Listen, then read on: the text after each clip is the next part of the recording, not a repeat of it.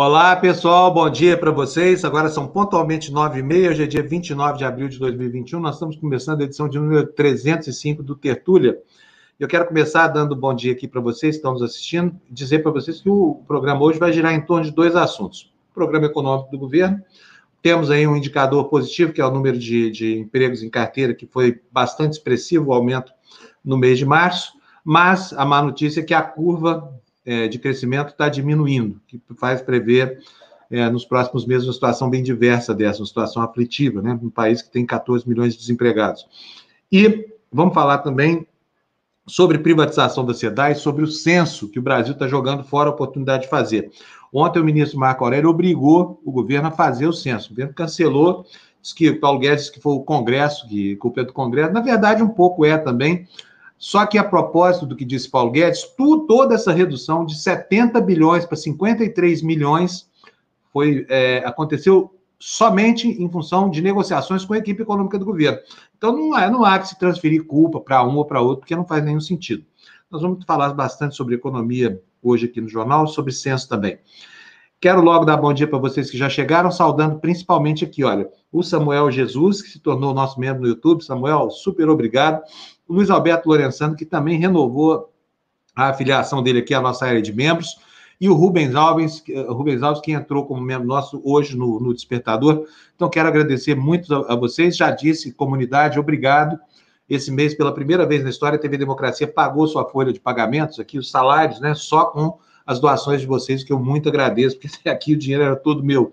Então agora é o meu e o de vocês aqui. E logo, logo a TV Democracia será viável economicamente, tá? A gente não tem pressa, o importante é que nós estamos aqui prestando nosso serviço.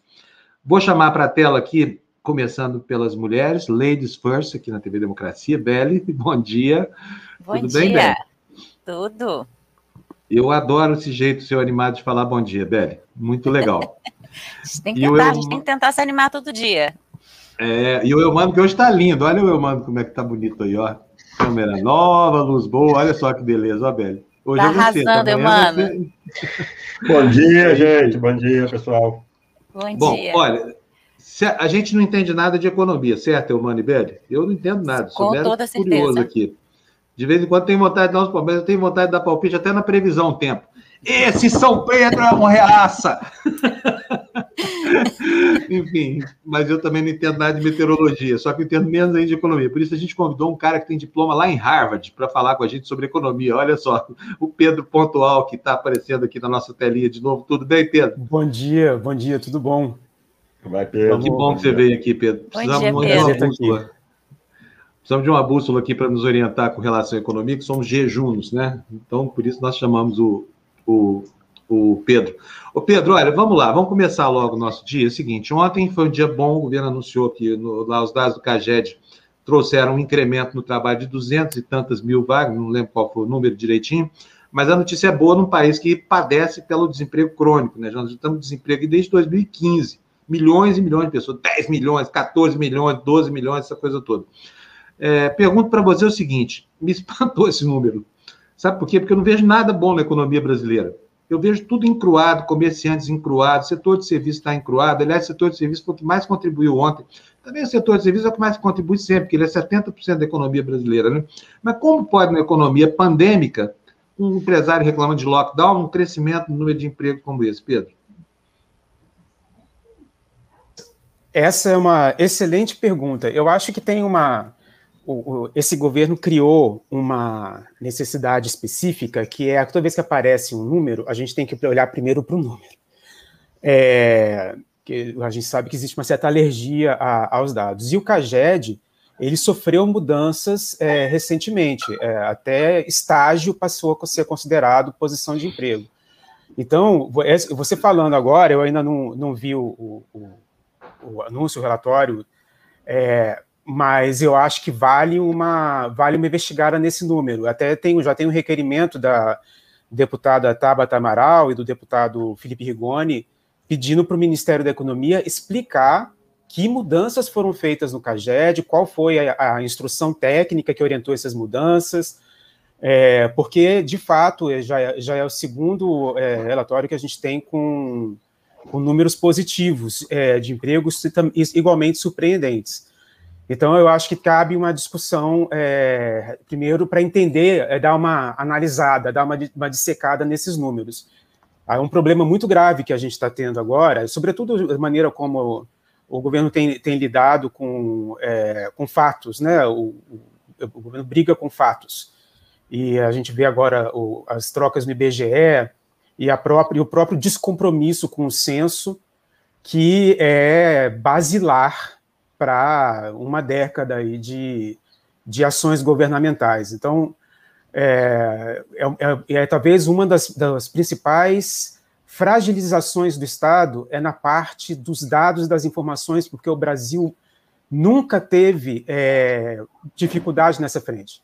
Os dados do Brasil sempre foram respeitados internacionalmente, o IBGE ocupa uma posição de destaque, existe uma comissão de estatística da ONU, o IBGE tem uma posição de destaque e liderança lá, e, é, e, por exemplo, a Argentina já, já, viveu muitas dificuldades de confiança de indicadores por, por, vários governos que já passaram por lá.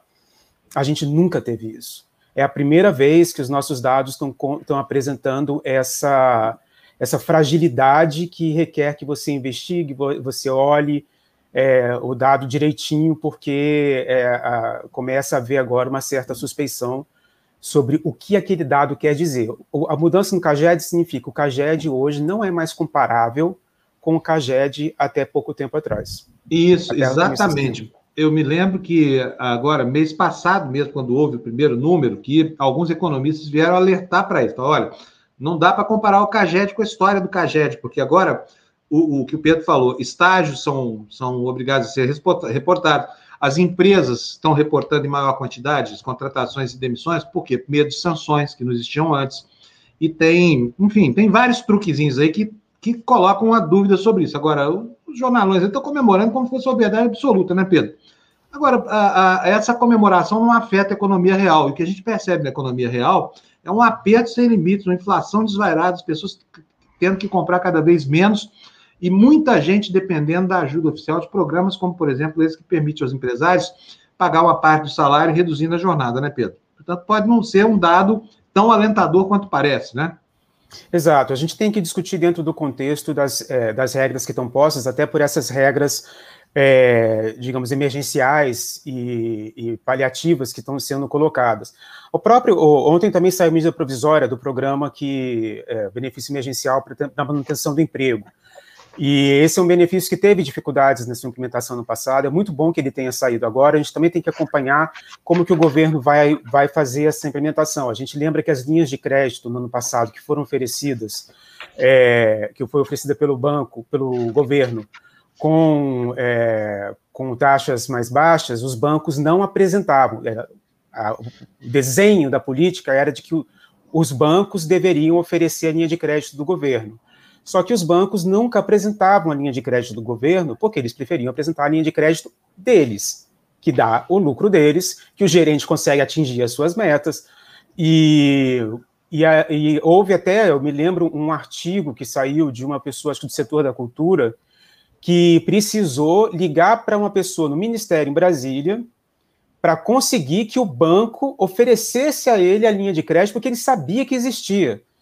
É, de forma que ficou muito patente que, embora a política pública tenha sido criada e no, com, com, um bom objetivo, a implementação não tinha nenhum tipo de fiscalização, de cuidado, de acompanhamento. Então, agora, essa é, a mesma coisa precisa acontecer nesse momento, para ter uma garantir que o que está sendo colocado, o dinheiro que está sendo disponibilizado, acho que são cerca de 10 bilhões é, de, de reais, é, precisa garantir que isso seja aproveitado de maneira adequada. Agora, vale lembrar que no intuito de gerar emprego, bom, também gerar emprego, a gente tem 300, 350 bilhões de reais por ano que o governo é, faz nas chamadas despesas tributárias, que são as isenções de impostos, aqueles subsídios que o, imposto, que o governo dá para as empresas, mas que tem um, um monitoramento muito mais complexo. Então, é, é, são 350 bilhões que a gente dá em, em, em vantagem para as empresas. A gente nem sempre consegue dizer se esse dinheiro está sendo utilizado para criar emprego ou se ele está virando lucro. É, e isso é uma fragilidade. É, e aí o governo fala que não tem, é, não tem dinheiro para o censo, mas mantém essas isenções. É, o, dinheiro, o governo falar que não tem dinheiro, e quanto ele abre mão de 350 bilhões por ano, é, é um pouco cínico, né? É, porque significa que o governo está se recusando a discutir o ônus sobre é, o, o, o, patamar é, superior. É, e aí é uma discussão de, de realmente de, bom, é, é, um termo banido hoje em dia, mas uma política industrial, uma visão do que como você quer desenvolver a indústria, como que você quer apoiar é, a, nossa, a nossa base de produção mesmo, de, de transformação, de geração de valor, que hoje a gente ainda vende, é, o Brasil vende pedra, que é o minério de ferro, mato, que é a soja, e bicho morto, que é a carne. São nossos três principais itens de exportação. É, é, é, a, gente, a gente vive disso. É, a gente precisa modernizar urgentemente a, a, a nossa indústria. É, Pedro, é, vê o governo mudando critérios e, e, criando aí uma situação que não é possível comparar, ou que, quando comparável, quando comparada, cria uma, uma situação, cria uma distorção favorável ao atual governo. Qual o objetivo, na sua opinião, quando o governo faz esse tipo de, de maquiagem? Isso é um objetivo eleitoral, pensando na eleição do ano que vem, ter o um número dizendo, olha, cresceram, cresceu o número de carteiras assinadas, ou tem alguma explicação além dessa? Olha, presumir intenção é sempre uma coisa meio arriscada, né? É, você tentar é, entender a cabeça da, do outro. É, é, um governo em que a gente aprendeu a, a, a não esperar sempre as melhores intenções. Então, é, cabe é, discutir isso. E, e, e, como se trata de uma política pública, e são dados que influenciam na economia como um todo, o, todas, todos esses passos e, e, e, modificações precisam ser acompanhados das justificativas técnicas. É, aprofundadas, explicando, olha, houve isso, né, refletiu-se sobre isso, pensou-se dessa forma, concluiu-se que era melhor fazer, então, isso. Sem essa, essa concatenação de ideias que justifique aquilo, que na verdade é um dever do Estado fazer, o governo precisa explicar o que está fazendo, precisa dar essa esclarecer qual que é a motivação dos seus atos, é, é, fica, fica realmente muito difícil de entender. E quando isso começa a ficar opaco, vamos lembrar, a, a reforma administrativa, quando foi enviada para o Congresso, as pessoas pediram o processo interno do Ministério da Economia, que é toda a parte de instrução, de colocar notas técnicas, justificativas, a primeira reação do Ministério da Economia foi: não, isso é segredo. É, e aí foi, foi a imprensa, foi um jornalista que entrou com a, via lei de acesso à informação e conseguiu é, abrir esse material e a gente viu ali que não tinha qualquer tipo, não tem nenhuma conta. Né? O pessoal fala que a reforma administrativa vai dar 300 bilhões de reais em 10 anos vamos botar em contraste isso com os 300 bilhões de reais por ano que a gente é, abre mão para as empresas. E é, só que essa, essa, essa conta não existe, não está em lugar nenhum. O Ministério da Economia não tem uma nota técnica com essa conta. Então, essas mudanças estão sendo, sendo feitas, é, elas precisam ser discutidas pela academia e a gente está vivendo uma parte, um, acho que uma característica desse, desse momento é porque são tantos ataques às instituições, e eu não falo as instituições, os órgãos da República, que acho que é toda uma outra conversa, mas as instituições que são essas bases mais sólidas do Brasil, de é, referências, de produção de dados, de informações, de referências para a academia. Esses números todos são utilizados para produzir, produzir conhecimento no Brasil. É, então, esse tipo de ataque, ele fragiliza muito a, a, a, nossa capacidade de entender o Brasil e o momento que a gente está vivendo. O Ministério da Saúde, que passou a esconder o, os números da, da pandemia, e passou a destacar a quantidade de recuperados, mas dentre os recuperados tem aqueles que têm sequelas, sequelas graves em muitos casos é, mas esse número também não existe, não aparece, não tem qualquer acompanhamento. Quando o governo dá a primeira dose, né, os governos, né, de todas as três esferas, isso não é só o governo federal, mas é, uma, é, uma, é um sinal da, da, da falta de, de organização. E, no final, a gravidade da gente não ter uma formação estruturada, de um governo que não prioriza em estruturar a informação. Você dá a primeira dose de AstraZeneca e a segunda dose de, é, de Coronavac ou vice-versa, que tem agora casos já relatados. Imagina o, o, como é o, o, veja a gravidade que pode chegar o desprezo desse governo de se estruturar informações para subsidiar a tomada de decisão. Pedro, é, você estava falando agora da questão da, da, renúncia fiscal, né, por parte do Estado, é, e mesmo é, existe essa renúncia e o governo federal diz que não tem dinheiro para fazer o censo, né? É, você acha que já passou da hora de fazer uma reforma tributária, mas uma, uma reforma de verdade, né? Sem qualquer dúvida. Tem um artigo hoje da The Economist, se não me engano, se não é de hoje, é dessa semana, que, que fala, é, o título é Por que taxar o, o capital nem sempre é, a, o, o, assusta, o espanta? Porque um dos argumentos que fazem é que se você é, começa a taxar o capital, o capital foge do país. É, e existe hoje uma discussão com relação a, a essa parte de, de, taxação de grandes fortunas, que não está, não é, é, é, talvez ela já tenha sido uma pauta é, relacionada a posicionamentos no espectro político. Mas hoje é uma pauta que está no mundo inteiro, porque o mundo inteiro está debatendo a recuperação pós-Covid. Bom, o momento pós-Covid ainda vai demorar para a gente, mas, é, mas o mundo está debatendo isso. Então, o Biden está tá anunciando tá, é, aumentar os impostos sobre os mais ricos. É, e veja bem, o Biden é um, é um, não é de forma alguma um prócer da esquerda.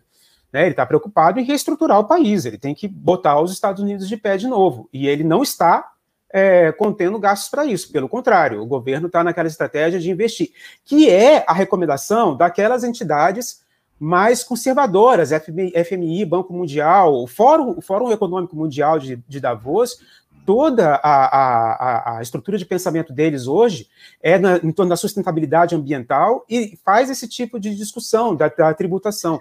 No Brasil, a gente tem um problema muito grave, que é, é acho que a, a, tributação regressiva, não sei para do, do, espectro do público que nos acompanha, é, mas a questão é o seguinte: você compra um quilo de arroz, a pessoa que ganha um salário mínimo e compra um quilo de arroz, ela vai pagar um imposto sobre aquele quilo de arroz que a pessoa que ganha 100 mil reais por mês também paga. Então, mas só que para o cara que ganha 100 mil reais por mês, aquele imposto é ínfimo, nem, nem sente.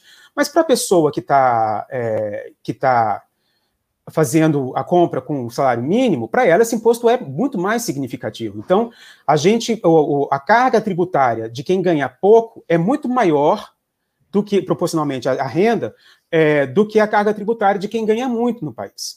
E, e, o nosso principal imposto é o imposto sobre consumo, é o tal do ICMS que a gente tem, que a gente nem sabe quanto a gente paga. Houve um movimento que é, eu não sei se foi em todos os estados, que de aparecer, começar a aparecer na, nota, na notinha que sai do caixa, o quanto foi pago de ICMS para a gente entender. É, e isso é uma discussão relevante, só que, só que é, não é, ela, ela é muito complexa, porque o ICMS hoje é uma das principais fontes de renda dos estados. Né? É, a, do, cada imposto vai para um, um, um, nível da federação, o ICMS é um que vai para o estado, é, e aqui no, em Brasília, no caso do Distrito Federal. E então você abaixar o, o ICMS e não ter nenhuma compensação para o Estado, para o Estado é um problema. Você abaixa a, a, a, receita do Estado e isso vai criar um sério problema de, de é, governança, de governabilidade. Então, a, a, discussão sobre a reforma tributária é, é realmente uma discussão extremamente complexa, mas ela precisa acontecer. A gente precisa rever a tabela do imposto de renda. Não faz sentido a, a, a, o nível mais alto ser 27,5%, para quem ganha, para é, quem já está tá no, sei lá, 8 mil, eu não lembro agora qual que é o, o, o valor de corte, é, mas é o mesmo para a pessoa que ganha 100 mil. E a gente sabe que essa, essa progressividade da tabela de imposto de renda, ela é importante. É, a gente, nós somos um dos, é, um dos únicos países, eu acho que só tem outro país, que não taxa o ganho de capital, né, não tributa o ganho de capital. Então, é, que, é um, um, que é um ganho que não é, é, é é, todos os países taxam, a gente abre mão, é, é um valor até que é, tem condições de é, afetar muito a nossa a receita do, do país. E, e a gente agora, o que a gente fica fazendo, ao invés de discutir a questão da receita, né, a entrada do dinheiro, a gente só fica discutindo a despesa, a saída do dinheiro. E aí o, o governo fica arrochando e sufocando cada vez mais com essas regras fiscais loucas, porque essas regras não têm uma análise de impacto, o que, que qual o impacto que elas vão ter na, na, na economia, que impacto elas vão ter nos serviços públicos. Isso é, é uma insanidade completa. O, o, o Brasil, é, se não me engano, ele é o único que tem é, essas três regras fiscais, que são a, a, meta de resultado primário, que é uma forma de, de controle fiscal, a regra de ouro, que você não pode pegar emprestado dinheiro para cobrir despesa corrente, é, é, é, é, a outra, e o teto dos gastos, que é a outra. É, essas três são todas utilizadas de alguma forma nos demais países, mas nunca as três juntas. E o teto dos gastos, principalmente, que não é uma ideia de todo ruim, mas ele ser corrigido pela inflação é uma coisa tão loucamente insana, é, porque ele jamais vai acompanhar o crescimento da necessidade de, de, de, investimento nos serviços sociais. Então, é uma forma de desmontar o Estado do Bem-Estar Social brasileiro. É uma forma de implodir a Constituição Federal. É, e como é, disse, bem disse uma, uma, procuradora do Ministério Público, que acompanha essa parte de finanças, é pessoa extremamente conhecedora de, dos mais é, íntimos detalhes das finanças públicas, é, o orçamento ele só tem legitimidade à luz da Constituição. O orçamento tem que garantir os direitos da Constituição. A gente está arrumando hoje no, na direção contrária. E, e aí o argumento é, não tem dinheiro. Não, não, é impossível fazer isso. É, é, isso é um descompromisso com a população brasileira, completo. É, Pedro, é, essa discussão de reforma tributária, eu acompanho ela aqui em Brasília, pelo menos desde o governo Collor. É, ela depende sempre, é uma, eu sempre sou muito pessimista para a reforma tributária, porque ela envolve, como você falou, envolve todos os setores, envolve os estados, envolve os municípios, envolve o setor privado todo. Eu me lembro de uma conversa que eu tive com o Everardo Maciel, quando ele era secretário da Receita, durante o governo Fernando Henrique, e ele disse que aos governos federais, ele era governo na época, nenhum governo federal tem interesse, na verdade, em fazer reforma tributária, que a tendência é sempre o governo perder. Naquele tempo, a arrecadação vinha crescente, era o governo estava tinha estava fazendo até superávit, é, então, assim, eu sou, eu sou sempre muito, muito pessimista em relação a isso. Você acredita que pode haver aí um, um, uma, uma, maioria política capaz de mexer? Eu lembro que tem um, tem um agora é ex-deputado, mas está lá até hoje, cuidando dessa proposta, que é o Luiz Carlos Rauli, do Paraná. O Rauli passou, o Fábio deve lembrar bem disso aí, o Rauli passou os últimos 20 anos dentro da Câmara é, tentando emplacar a proposta de, de, de, de, reforma tributária dele, que tinha sido parcialmente adotada no, no início dessa legislatura é, dentro, pelo Senado, mas isso logo se perde. Eu acho engraçado, toda vez eu vejo no começo da legislatura o Raul animado, agora ele não está deputado, mas continuava lá no Salão Verde. Você acredita que tem aí uma, uma conjuntura política que permite avançar isso? Mano, eu vou te, vou te responder, eu vou responder uma outra pergunta para registrar a resposta a essa. Se me perguntassem, dez anos atrás, se eu, que, se eu achava que era possível o deputado, então deputado federal Jair Bolsonaro, ser presidente da República, eu ia dizer: é impossível isso. Jamais acontecerá nesse país. Então, é, é, eu acho que as nossas crenças acabam ficando sempre muito presas aos contextos. Eu acho que momento de, nesse momento, de fato, é muito difícil a gente conseguir uma, uma reforma tributária que seja progressiva, que seja justa. Até acho que pode sair uma, mas que o beneficiário não vai ser a população. É, então, porque a gente sabe como, como os interesses operam e como é, a nossa estrutura política é, a nossa estrutura política ela é uma estrutura ainda muito é, muito mais suscetível aos interesses de quem tem muito dinheiro acumulado.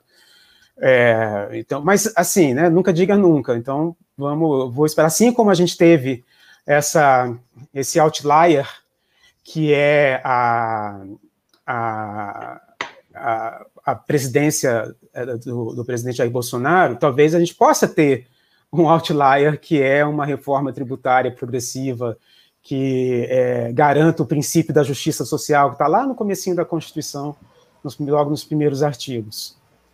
Ô Pedro, Pedro eu tenho eu aqui... Que... Quer falar? Ah, desculpa, Beli. Deixa eu só fazer uma perguntinha para ele, senão claro. o assunto vai ficar muito distante, Beli. É o seguinte, eu até vou colocar na tela aqui, porque é o seguinte, existe uma mentira é, que toda equipe governamental fala aqui no Brasil, que eu acho esse negócio, ah, o equilíbrio fiscal é que vai fazer a nossa grandeza. Mentira. Se o equilíbrio fiscal fizesse a grandeza de qualquer país, os Estados Unidos seriam hoje uma nação subsaariana. Porque eles gastam dinheiro a rodo lá, subsidiam todos os segmentos da economia, inclusive o setor bélico, essa coisa toda. Aí, a gente vê a notícia como essa que eu vou botar na tela aqui, olha. PIB dos Estados Unidos tem alta de 6,4% no primeiro trimestre, 6,4% no primeiro trimestre, com aumento da vacinação e estímulos econômicos. Me parece que é inquestionável aí que a, a, o controle da pandemia é constitui um incremento para a economia. E eu queria saber de você por que, que lá eles conseguem injetar todo o dinheiro do mundo na economia, inclusive, especialmente o que eles não têm, e ainda obter um resultado como esse, tão longe do nosso horizonte, Pedro? Eu vou recorrer a. a eu acho que a melhor, melhor explicação é o, é o livro do, do Gessé de Souza, que é A Elite do Atraso. Simplesmente a gente não tem uma, uma, uma mentalidade atualizada. É, a impressão que eu tenho, sobretudo com as pessoas que vieram para o governo federal a, a, agora, nesse governo, já um pouco no, no, no governo é, Temer, eu acho que é, a gente tem uma, uma. Existe uma visão, a pessoa nasce, né, os ricos brasileiros, eu acho, nascem e ouvindo o Estado é grande, o Estado é ineficiente, o Estado é ruim, e as pessoas acabam assimilando esse dogma.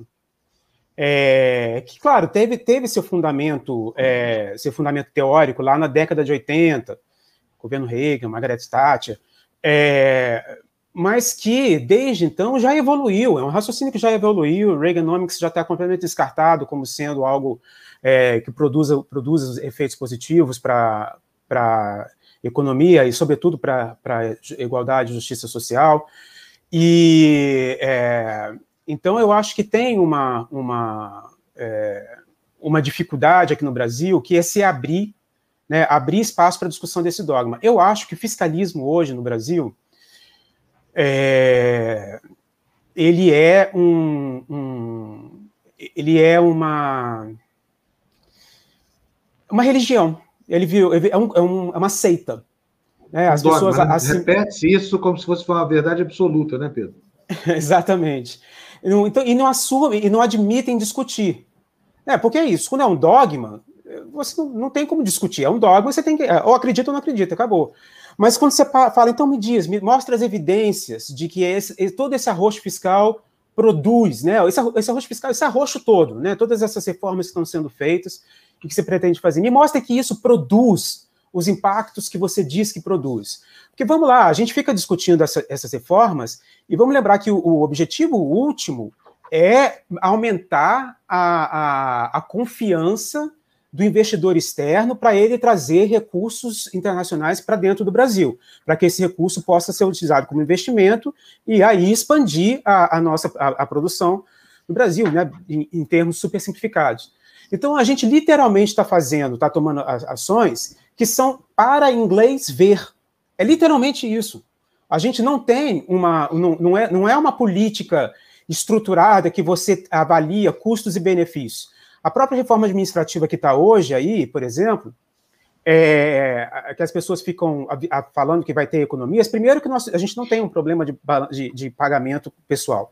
Não é algo fora de controle, não é algo que sai da, da é, sai da, da, comparação mundial, não está não tá, não tá nada acima do, do, das, das, contas mundiais. O Ministério da Economia apresenta um gráfico não deflacionado, né? então ele compara o valor de 2008 com o de 2018 como se fosse dinheiro do mesmo momento, a gente sabe que é diferente. É, é, é, meio maluco o Ministério da Economia apresentar um gráfico assim, o Ministério da Economia apresentar um gráfico assim, e ele foi repetido agora na, na, Câmara, na apresentação da Câmara dos Deputados. Então é muito, é muito é, é desanimador quando você, o Ministério, se permitir fazer um erro desse. É, não, não foi por falta de aviso. É, e a gente tem, é, então, uma espécie de, de, de, discussão aqui travada. Se você pergunta ó, quais são os impactos verdadeiros da reforma administrativa, é, e se, ah, se isso vai custar serviço público para a população, quais são os ganhos disso? Esses ganhos compensam esses custos? Você tem, tudo tem que fazer análise de custo-benefício, inclusive nessas reformas. Mas essas reformas elas são, elas são defendidas como é, precisam ser feitas. Né? Aquele, aquele negócio. Você, você ouve o pessoal do, do, do, do, do Capital, da Faria Lima, falando, não, porque as reformas do governo. Se você chamou de reforma, já é interessante, já é importante, já precisa ser feito. É, a gente está nesse nível. A gente está nesse nível. As pessoas desconhecem o, o, os termos técnicos que se está, se, se está discutindo. E aí eu vou dizer uma coisa aqui, que a, a, a empresa está fazendo questão de é, não, não colocar por alguma razão, e, e, e fecha esse ponto com isso. Está escrito na exposição de motivos da PEC 32, que tramita hoje, que está em discussão na CCJ, é, a exposição de motivos que é assinada pelo ministro da Economia, que a proposta hora apresentada não apresenta impactos é, orçamentários financeiros. Poderá, no futuro, diminuir o gasto obrigatório. Então, essencialmente, Paulo Guedes está falando ali na, na exposição de motivos. Eu não sei se esse treco economiza dinheiro. No entanto, já tem até número calculado. Hum. Agora, quem calculou esse número, não calculou o número em cima do que faz a PEC 32. Ele calculou o número em cima do que ele acha, dos pressupostos que ele tem da, de que seria uma reforma administrativa que economizaria dinheiro. Então, a gente está num grau de descompromisso com a realidade que gera isso. Os, os outros que estão tomando, ouvindo as, é, os aconselhamentos científicos, a, as posições e sugestões, as políticas econômicas que têm que tem uma recomendação estudada pela academia, que você entende que existem consequências, quais são os custos e quais são os benefícios, e você opta, portanto, conscientemente por adotar aquela política econômica, que é o caso dos Estados Unidos, se endividou mais, mas injetou bastante dinheiro na economia, uma estratégia muito parecida com pós-guerra, é, é, a gente é, a gente aqui não está discutindo isso. A gente aqui está trabalhando em cima de uma Bíblia, né? Botar entre aspas, mas um dogma que existe, não escrito, e que as pessoas pensam, essa seita que se apossou da, da, da, da condução da política econômica, e que não discute nada, porque todo mundo acha que sabe tudo e que basta o que sabe, não precisa ler, não precisa ouvir, não precisa ouvir posições divergentes, que é outro problema desse governo. Não, é, posição divergente é proibido, é, e posições divergentes, a gente já sabe, é, é, do ponto de vista acadêmico, que qualificam a tomada de decisão. Você tem várias pessoas que pensam de maneiras diferentes, que têm pontos de vista diferentes, porque aí você é, aprimora, refina a decisão e a, a, elaboração das suas políticas. Então, a gente está vivendo num, num, realmente num, num momento em que o governo brasileiro está num absoluto conflito com a realidade. Aí a gente não vai conseguir fazer nada de prático mesmo. Bom, eu, eu não deixei a Beli perguntar agora, fui indelicado com ela, mas a Beli vai poder fazer todas as perguntas que quiser, porque nós vamos entrevistar um colega dela agora. E, e eu queria agradecer muito ao, ao, Pedro Pontual, foi uma aula que você deu aqui para a gente. Obrigado, viu, Pedro? Difícil Imagina, a gente entender certas coisas, né? Se tem um país como os Estados Unidos tiveram um déficit ano passado de 3 trilhões e 300 bilhões de reais, é muita coisa, né? E assim, com ações efetivas. E aí, a coincidência. Alô, Bolsonaro, senhor aí, gado, senhor boi, senhora vaca, presta atenção numa coisa. É, quando acabou o trumpismo, começou o renascimento da economia americana. Por que será, hein? A economia que vinha coçada por essa história. Ah, fecha tudo! Foram os governadores que fecharam a mesma cantilena lá e aqui, não é não, Pedro? E aí é. estão lá os Estados Unidos florescendo de novo, né? Desde janeiro, dia 20 de janeiro em diante, a coisa foi. Não, e hostilizando a China, que é a segunda maior economia do mundo, por questões ideológicas até defasadas não, não vai para frente, que é o que a gente está fazendo também. Né? O ministro da Economia é. fez antes de ontem. Exatamente. Um abração, Pedro. Obrigado. Até a próxima. Um abraço. Obrigado mais tchau, uma vez pela aula. Pedro, tchau, tchau. disposição. Tchau, tchau. Gente, eu estava com ele agora aqui na, na, na tela, ele sumiu no nosso próximo entrevista. Desculpa, mas você vai fazer sozinho essa próxima entrevista aqui, porque nós vamos entrevistar agora. Ele está entrando aqui, ó. Ele respondeu Cabral. em parte a minha pergunta. Ele sobre a reforma administrativa, ele em parte já é. ele respondeu. Eu, mano, se tiver, se tiver o que fazer aí, quiser sair, fique à vontade, tá? Senão vai ser um prazer você aqui continuar na nossa live. É... Acho que eu vou deixar vocês então, Fábio. Pode ser? Então vai, vai, mano. Pode sim. Pode ser que eu sei que o seu dia aí não é brincadeira. Estou na correria. Um abraço, então. mano. Obrigado, abraço, viu? Boa entrevista para vocês. Tchau, tchau. tchau obrigado, mano. Tchau, tchau. tchau.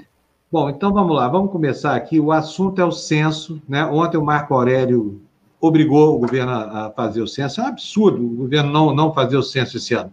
Culpa de quem? Diz o Paulo Guedes que é culpa do Congresso. Agora, o que, que aconteceu? Um orçamento de 70 bi que tinha para fazer o censo foi diminuindo, diminuindo, baixou para 53, depois foi para 51, e aí quando chegou agora 53 milhões, gente. É, é, é, é uma divisão por mais de mil, por 1.200, é 1.200 alvos, olha, velho, que loucura, né?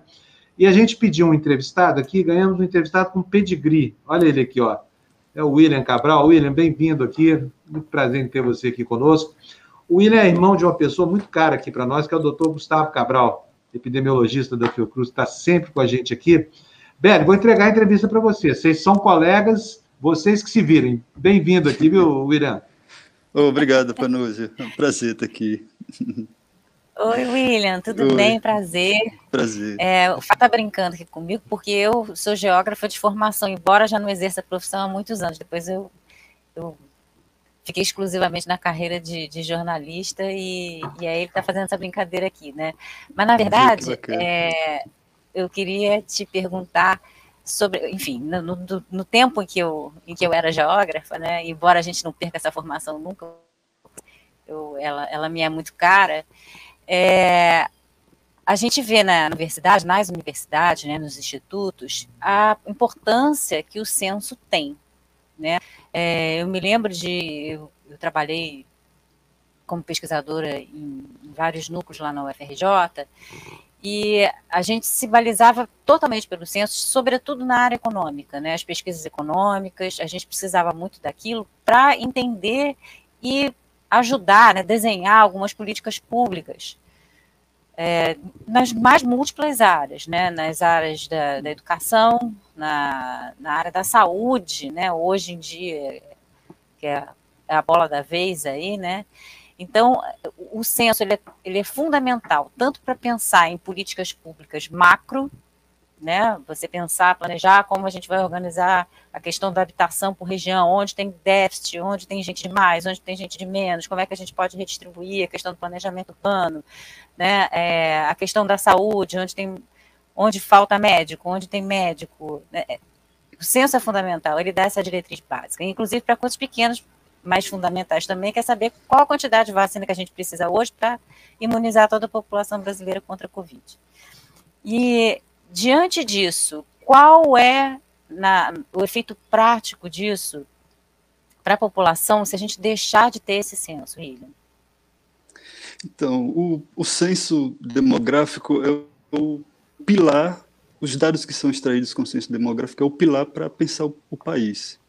Como você falou, tem a atuação das universidades de utilização dos, dos dados, tem a, a política pública que é possível, um gestor planejar o seu território sem, sem esses dados, com essa pesquisa do IBGE, é difícil. Você comentou sobre a universidade, é importantíssimo os dados do IBGE nas diferentes áreas, como você falou, na social, na econômica, na saúde pública, epidemiológica, porque os estudos são baseados são baseados nos resultados do censo, por exemplo. Eles são os nossos parâmetros para serem analisados com as demais questões do país em diversas escalas, por exemplo. E, claro, com essa a parte do, da gestão pública de ordenamento territorial é essencial. A gente não pode passar nós, no nosso último censo foi em 2010, nós já extrapolamos a, a, a validade de de análise com esses dados, a gente precisa agora precisaria agora do de 2020 para começar a utilizar no de agora no de 2021, porque acontece o seguinte, o, o censo passado foi em 2020, começou a atividade de recenseamento e a partir de do processamento dos dados, sistematização e divulgação, esses dados ficam prontos quase um ano depois, ficou pronto em 2011 nessa época, esse, o, o, ano de 2021 já era para a gente estar tá analisando os dados do, do censo que teria, era para ter ocorrido em 2020, que é essencial para pensar a, a, nossa grande questão no momento, que é a pandemia. Não dá para a gente planejar um, um, momento desse, uma catástrofe dessa, sem a base dos dados da população afetada. E que está lidando uma, num bloqueio de informação e extrapolando isso para mais, mais à frente, mais à frente, adiando o censo, e essas consequências seguem atreladas a, ao, nosso, ao nosso planejamento e fica inviabiliza.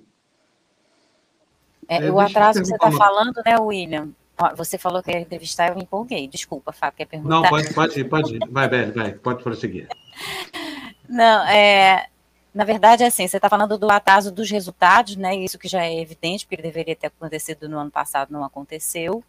É, e, na verdade, a gente vai ter um atraso maior ainda com esse vai não vai, né? Porque o censo não é assim, ah, vai, vamos fazer, agora liberou geral. Não é assim, né? Tem todo um planejamento, uma estratégia, precisa ser feito concurso público para fazer pra, e treinamento para os sensores, né? Para o pessoal que vai fazer a equipe censitária precisa fazer é, toda depois a, a, existe todo um processo para colher esses dados, né? Tem toda uma, uma, uma, estratégia, não é uma coisa que se faça da noite para o dia, sobretudo num país de dimensões continentais como o Brasil, né? Então, é, há todo esse, esse preparo que não pode, é uma fase fundamental, não pode ser pulada, né, com, sob pena da gente comprometer os dados que vão ser coletados, né? Então a gente pode multiplicar no mínimo esse atraso por dois, né, William? Exato, exato. Tipo, se a gente vai se atrasou agora para 2021, se começa, o curso do IBGE foi foi cancelado, retornou uma parte, acho que foi divulgado ontem, uma parte foi, mas tá, foi como você comentou, tá no início, tipo, ainda está recrutando as pessoas depois do treinamento, depois do recenseamento, que o recenseador vai na, na, nas residências para coletar os dados. Isso é mais de um ano, basicamente. A gente vai ter, se, uma das hipóteses, se for, for, for realizado nesse ano, a gente vai ter dado para 2022, quase que no final de 2022. Até isso a gente vai, vai analisar dado do censo de 2010 que não, que não representa mais a realidade da, da população. Posso? é, que a Beth tomou conta da entrevista aqui muito com muita justeza, é, porque afinal de contas ela entende do assunto sobre o qual a gente está falando, sobre o espectador. Agora, o censo, o censo está na história da humanidade, né? Se o censo não fosse importante, Jesus não teria nascido em Nazaré, estavam indo a caminho do recenseamento, lembra disso? está na Constituição dos Estados Unidos, não pode deixar de fazer de jeito nenhum, está na Constituição brasileira. Aí a gente abre qualquer dia desse aí o, o noticiário e fala assim: ah, e o governo descobriu 38 milhões de invisíveis. Como pode 38 milhões de pessoas serem invisíveis para um governo que se pretende onipresente como no Brasil? Tudo isso é falta de informação censitária, é falta de estatística no Brasil. Aí pergunto para você, William, com esses dados velhos desse jeito, dados lá de uma década e tanto atrás, como é que a gente vai fazer planejamento para os dias de hoje, hein? Por exemplo, como é que a gente vai comprar vacina para todo mundo? Saber quanta gente falta para ser vacinado? Como é que distribui o FPM para os municípios e evita manipulação, por exemplo, por parte de prefeitos inescrupulosos, que muitas vezes a, a, a, é, assaltam a União com um crescimento que não se verifica na, na realidade? Queria saber de você como é que faz, pra, enfim, como é que faz para a gente administrar algo que a gente não sabe que grandeza tem? exato. Eu acho que essa parte da administração, a contagem da população eh, do censo é o, eu acho, eu acredito que é o, é o básico. Esse é o, é o, é o, é o, é o essencial. Por exemplo, a gestão de, de compra de vacina, por exemplo. Existem, saem as estimativas por que mas se uma estimativa dessa por, baseada nos, nos dados de 2010 por, fica fragilizada e acontece o que está acontecendo. A gente vai levando, vai tomando as decisões assim, na, sem planejamento, basicamente. A, gente, a gente compra, está tentando comprar vacina, não está, mas está é, pensando só na quantidade da vacina, mas não pensando na quantidade da, das populações. Isso é uma questão delicada. E vai mais além disso, que quando o, o recenseador vai no, vai no domicílio, ele fica responsável por um, um setor censitário, que ele vai de 250 a 350 domicílios. Isso numa cidade pode ser quase um condomínio e no, em outros, outros municípios do, do país pode ser uma área rural grande. Aí essa pessoa passa por lá, extrai essas informações além da, da contagem populacional que é necessária para saber quantas quantas pessoas existem e as características, as faixas etárias e características dessas populações para poder se organizar. Você comentou, por, a gente se basear em dados passados no, no, dificulta o planejamento e ação efetiva. Então, olha, nós estamos com um probleminha no áudio. Tem mais alguma pergunta para ele, Bel? Belly? Não, Fábio, eu acho que tá, tá bacana. Tá bacana, né? Então, quero, quero, quero dizer para você que a gente comunga aqui da, da, da, indignação com relação a isso, porque esperamos que o nosso país aqui não, não abrigue, digamos assim, falsificações estatísticas em nome de um projeto de governo que não se confirma na prática, né? Já basta de manipulação que chamou a atenção aqui no começo do programa, nosso primeiro entrevistado, né? Lembrando que para apresentar números positivos do CAGED, o governo mudou a metodologia de cálculo e aí fica muito fácil. É moleza você fazer propaganda com base em critérios que não, não batem com os atuais, quer dizer, critérios atuais que não batem com os passados. Então, William, muito obrigado pela sua entrevista aqui. Eu agradeço muito, viu? Obrigada, William. Acho que o William caiu agora. Oh, obrigado. Não, Desculpe se estava com algum problema. Não, imagina, Desculpe isso acontece se com um dia. problema de áudio, de vídeo. Um prazer. Não, isso acontece todo dia. Não tem Deus problema. Um abraço. Obrigado, viu? tchau, tchau. Obrigada. Abraço. Bom, sobrando nós dois aqui, eu preciso primeiro agradecer as pessoas. Nós vamos despedir hoje, fazer um programa um pouco mais rápido. É, olha, a Heloísa Viana já está aqui nos agradecendo. Mandou 5 dólares para a gente. A Heloísa mora lá na Califórnia, viu? A, a Belle conhece vocês muito bem, né, gente? Vocês sabem que, é, afinal de contas, a Belle é nossa intelectual orgânica aqui da, da, da TVD.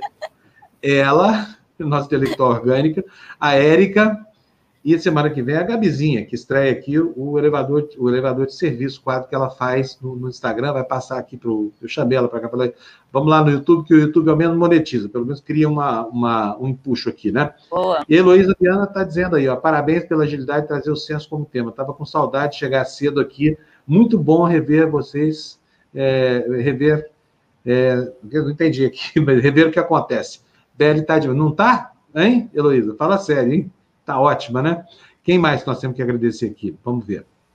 Hoje a audiência está fraca, sabe? Hoje o pessoal está meio preguiçoso com notícia aqui. Mas olha, os assuntos abordados são da maior importância, viu, gente? Vocês não estão perdendo tempo aqui com a gente, não, né, Beto? Porque, afinal de contas, um país não, não, não consegue. Nunca. Um país, um país que falseia dados. A Heloísa corrigiu, viu? Na hora que acontece o que ela quis dizer lá na, você não conseguiu ah, ler. Então tá bom. É bom estar então, aqui na hora que acontece, acho que ela quis dizer isso. É isso aí. E é isso aí, cumprimos nossa missão, nós vamos para casa um pouquinho mais cedo hoje, né? Hoje tem fura bolha, vou aproveitar para ajudar o Florestan aqui com uma pauta bem boa do programa. E agora mesmo nós estamos de volta aqui meio-dia, Beli. Você está convidadíssimo para vir assistir a gente também. Você gosta do Fura Bolha? Adoro. Gosto ah, muito. Então tá é uma equipe incrível. É uma equipe Gosto incrível, e aprendo né? muito. Também. Eu gosto muito daquilo lá, a ideia do Florestan Fernandes, inventado por ele. Então, um beijo para você, Bel. Belle, Belle, Belle, né? tem mais um E aí nesse nome. E depois nós vamos conversar sobre aquela outra coisa que eu falei para você ontem, tá? Acho que o pessoal aqui vai gostar bastante quando sair. Eu aqui. acho. Você também. vai me ajudar? Com certeza, conte com o meu apoio, já tem. Demais essa mulher, gente. Vocês têm noção do que ela é animada. então, tchau. Beli, um beijo para você. Muito obrigado, viu? Beijo, Fábio. A gente Até volta amanhã. daqui a pouquinho. Gente, brigadão para vocês todos. Amanhã, amanhã não, daqui a pouco nós estamos em volta, de volta aqui com, com o nosso fantástico Fura Bolha. Tchau. Tchau Beijão para vocês. Obrigado.